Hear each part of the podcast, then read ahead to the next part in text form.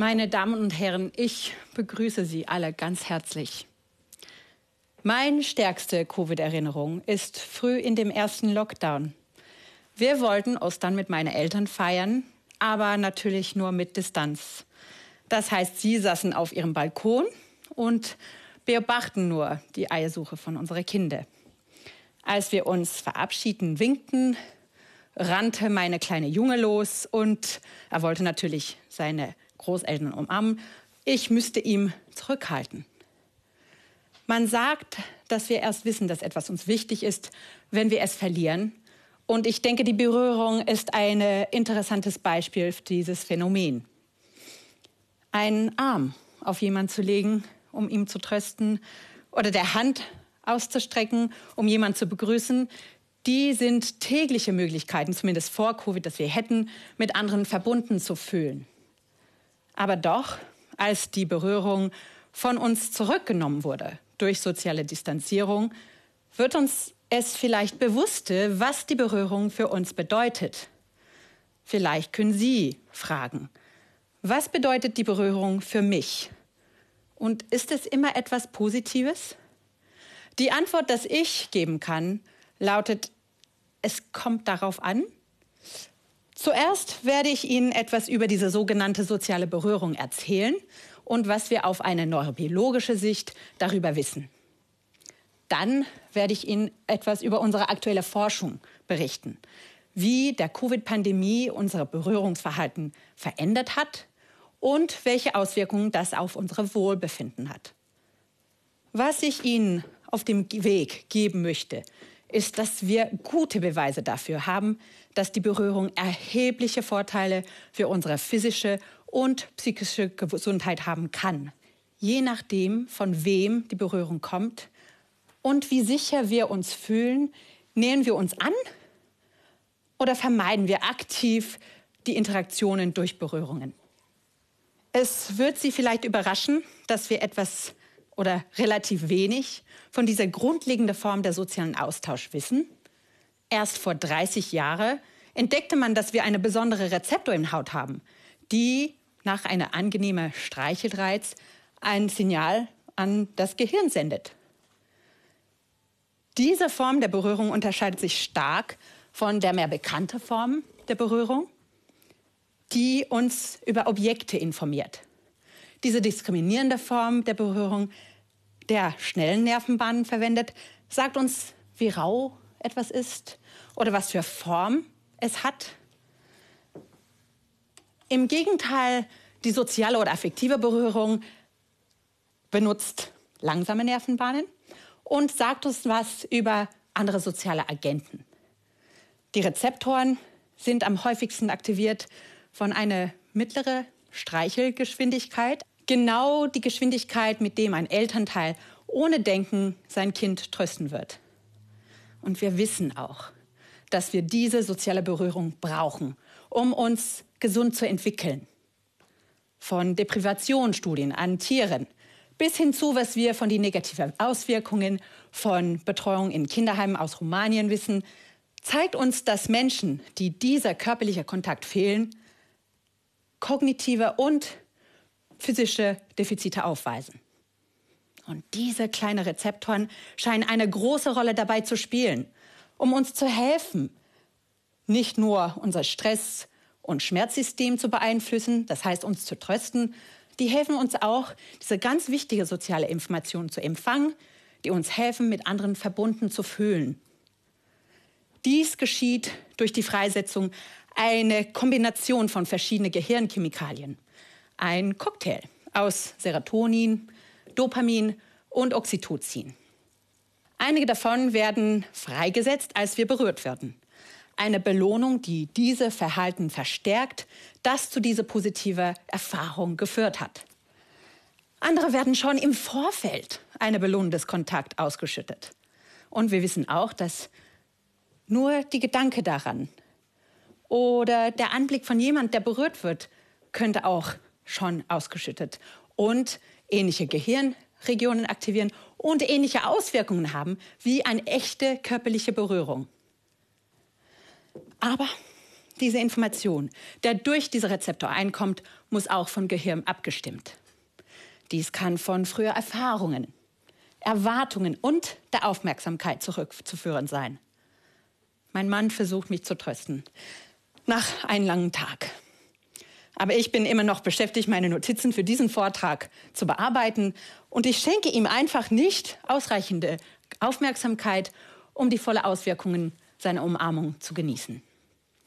Aus einer empirischen Studie, wenn ein heterosexueller Mann dachte, dass er von einer Frau gestreichelt wurde, interpretiert er und sein Gehirn diese Streicheleinheiten als angenehmer, als wenn er dachte, dass er von einem Mann gestreichelt wird.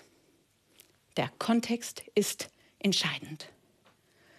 Im Kontext einer Pandemie waren wir neugierig zu wissen, wie individuelle und kulturelle Unterschiede bestimmen, wie wichtig für uns die Berührungen sind, wie sehr wir sie vermissen und welche Auswirkungen dieser Berührungsmangel auf unser Wohlbefinden hat. Also Anfang April 2020 starten wir ein großes Online-Experiment. Wir haben über 2000 Probanden aus 55 Ländern getestet und in der einzigen Langschnittstudie, der die Berührungsverhalten durch die Pandemie untersucht, haben wir auch einen Teil dieser Stichprobe mehrmals weitergetestet. Ein wichtiges Ergebnis ist, dass eine wesentliche Auswirkung dieser Pandemie und insbesondere ein Berührungsmangel der Einsamkeit ist. Schon 3 Jahre vor Covid wurde die Einsamkeit selbst als Pandemie beschrieben.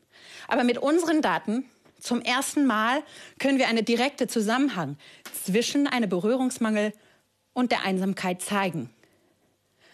Außerdem mit einer globalen Stichprobe wiederholen wir, dass diejenigen, die vertraute Berührungen erhalten, weniger gestresst und weniger einsam fühlen, was die schützende Wirkung der Berührung hervorhebt. Aber nicht jeder isoliert sich allein.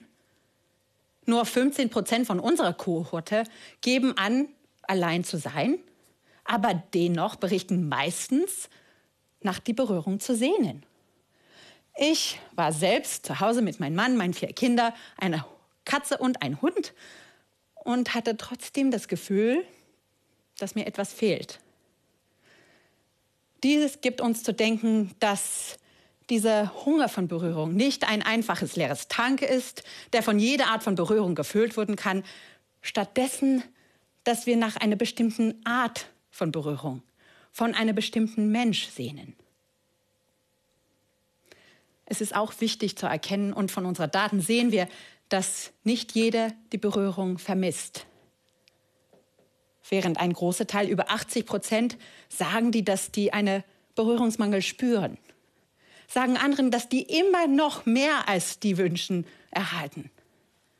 Die sind eigentlich froh, nicht ständig den Hand auszustrecken oder jeder zu umarmen. Und ich denke, das ist ja so wichtig, dass wir diese individuellen Unterschiede besser verstehen. Gibt es zum Beispiel geschlechtsspezifische Unterschiede? Das würde ich Ihnen sehr gerne heute schon sagen, aber es fehlt mir einfach genügend Daten dafür.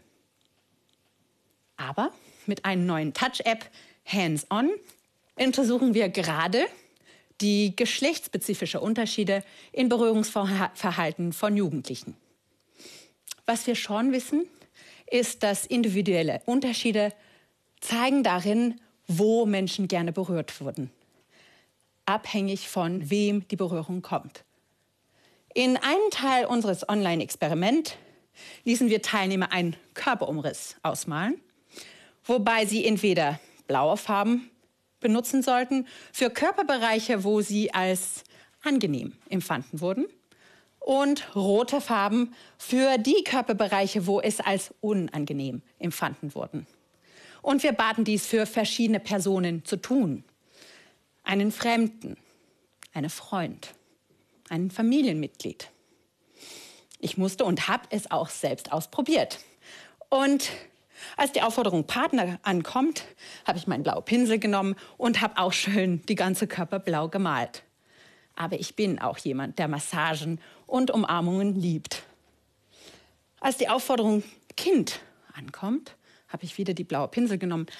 Aber entgegen meiner anfänglichen Reaktion, alles wieder blau zu malen, als ich zu meinem Oberkörper kam, und trotzdem, dass ich seit den letzten 10 Jahren gestillt habe, war es mir erst dann klar, dass bei dieser Berührung an dieser Körperstelle es würde mich nicht wohlfühlen.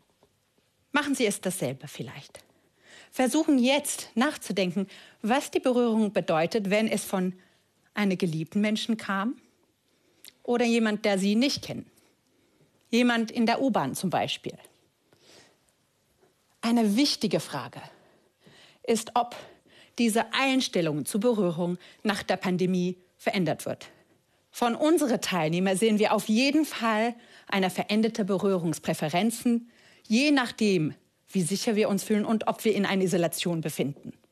Das heißt, durch unsere ganze Kohorte, über alle Kulturen hinweg, wir sehen uns alle an die Berührung von Geliebten.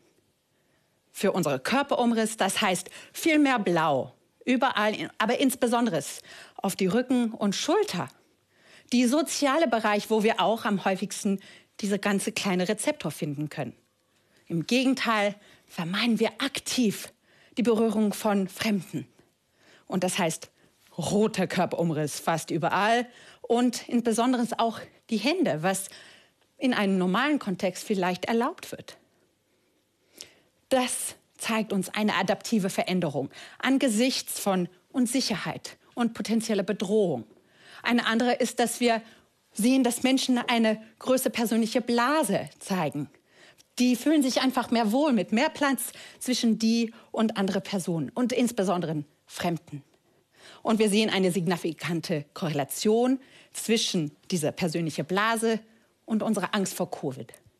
Meine Annahme und Hoffnung ist, dass sobald diese Angst wieder vorbei ist, würden wir uns an unseren vorherigen Zustand zurückkehren.